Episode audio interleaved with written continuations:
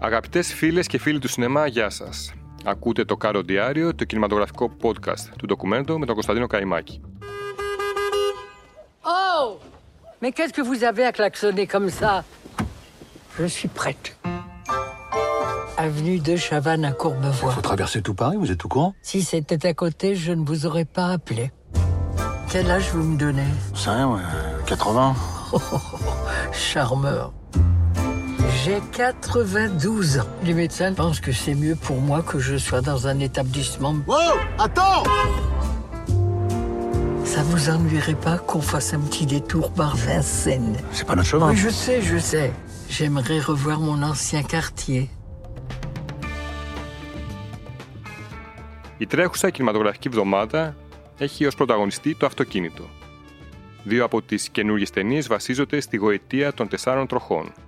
Είτε ως μέσο καταιγιστικής δράσης, όπως συμβαίνει στο Fast X, τη δέκατη ταινία του δημοφιλούς μηχανοκίνητου Σάγκα, είτε ως σημείο αναφοράς για να ξετυλιχτεί μία από τις πιο ανθρώπινες και συγκινητικές ιστορίες που έχουμε δει τελευταία στη μεγάλη οθόνη. Μιλάμε φυσικά για το σοφέρ της κυρίας Μαντλέν, μια συγκινητική ταινία για τη δύναμη της φιλίας που ενθουσίασε στην πρεμιέρα της στο φεστιβάλ του Τορόντο. Στο γαλλικό φιλμ, η θρηλυκή τραγουδίστρια και ηθοποιός Λίνε Ρενό συναντά τον κωμικό Ντάνι Μπούν, με τον οποίο συνδέεται με στενή φιλία και εκτός πλατό. Το φιλμ ξεκινά με τη Μαντλέν να καλεί ένα ταξί για να τη μεταφέρει στη νέα της κατοικία. Ο δικός του ταξί είναι ο Σάρλ, ένας κάπως απογοητευμένος από τη ζωή, άντρας που όμως κρύβει μια τρυφερή καρδιά πίσω από την αγενής συμπεριφορά του. Η Μαντλέν ζητά από τον Σάρλ να περάσουν από διάφορα μέρη στο Παρίσι που σημάζεψαν τη ζωή της. Έτσι, μέσα από τους δρόμους της γαλλικής πρωτεύουσας, θα ξετυλιχτεί το παρελθόν της. Ένα παρελθόν γεμάτο από όμορφες αλλά και επώδυνες αναμνήσεις. Ο σκηνοθέτης του φιλμ, Κριστιαν Καριόν, διάβασε για πρώτη φορά το σενάριο σε ένα ταξίδι του με το τρένο. Στο τέλος του ταξιδιού είχα πλαντάξει το κλάμα, ομολογεί και συνεχίζει. Όλοι μας ερχόμαστε αντιμέτωποι με το ίδιο ερώτημα κάποια στιγμή. Τι θα συμβεί στους γονείς μας όταν γεράσουν; Η ιστορία της 92χρονη Μαντλέν που φεύγει από το σπίτι της για να πάει να ζήσει σε ένα γυροκομείο μίλησε στην καρδιά μου, λέει ο Καριόν. Όσον αφορά για το πώς επέλεξε τους πρωταγωνιστές του φιλμ, αναφέρει. Από την αρχή ήξερα ότι η ταινία ήταν γραμμένη για την Ελίνε Ρενό. Ήθελα να την πάρω μαζί μου σε αυτό το ταξίδι μέσα στο χώρο και το χρόνο. Έτσι έκανα μερικές αλλαγές στο σενάριο και απευθύνθηκα μετά στον Ντάνι Μπούν, τον οποίο γνώριζα καλά, για να την προσεγγίσουμε, μιας και είναι στενή φίλη με τη Λίν. Ήθελα να τους φέρω κοντά και ταυτόχρονα να τους ταξιδέψω σε ένα ξεχωριστό μέρος. Μίλησα με τον Ντάνι για τη σημασία του συναισθήματος. Όταν του τηλεφώνησα για το ρόλο, συνειδητοποίησα ότι ήταν έτοιμος να διευρύνει τους ορίζοντές του πέρα από το χώρο της κομμωδίας.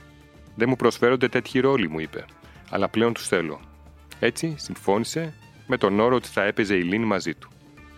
Αυτό που είναι θαυμάσιο είναι ότι ο Ντάνι αφήνει τη Λίν να λάμψει την ταινία.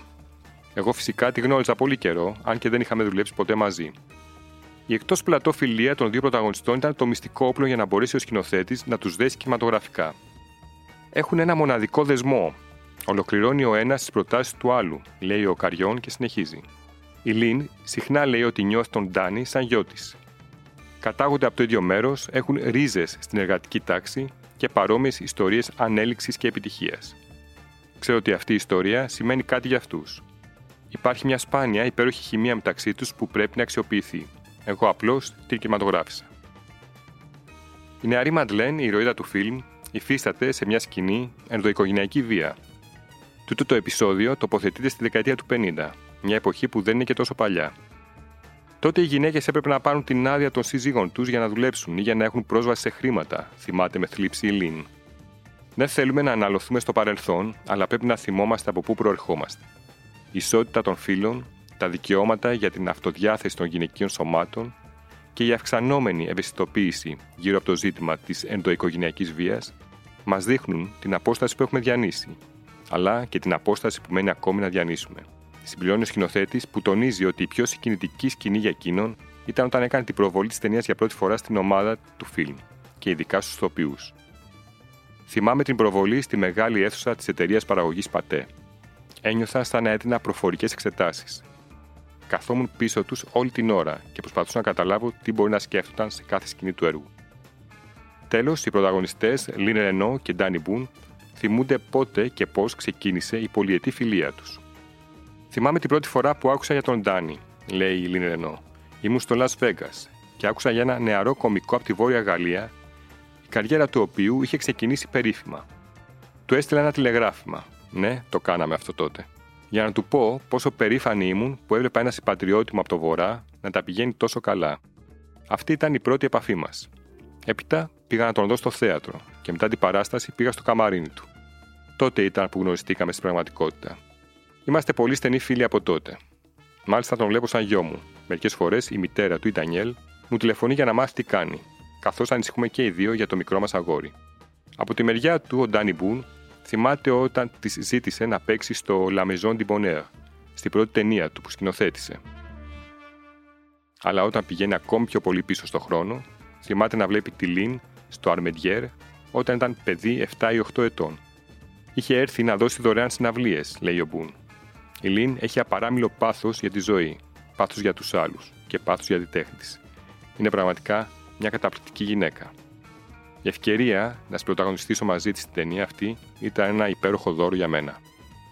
Στο αν τους λείπουν τα μέρη όπου έζησαν στο παρελθόν, η Ρενό απαντά φυσικά. Κάθε φορά που επιστρέφω στο τόπο καταγωγής μου, στη Βόρεια Γαλλία, περνάω από το καφέ της γιαγιάς μου, εκεί που μεγάλωσα. Σήμερα είναι κομμωτήριο βέβαια.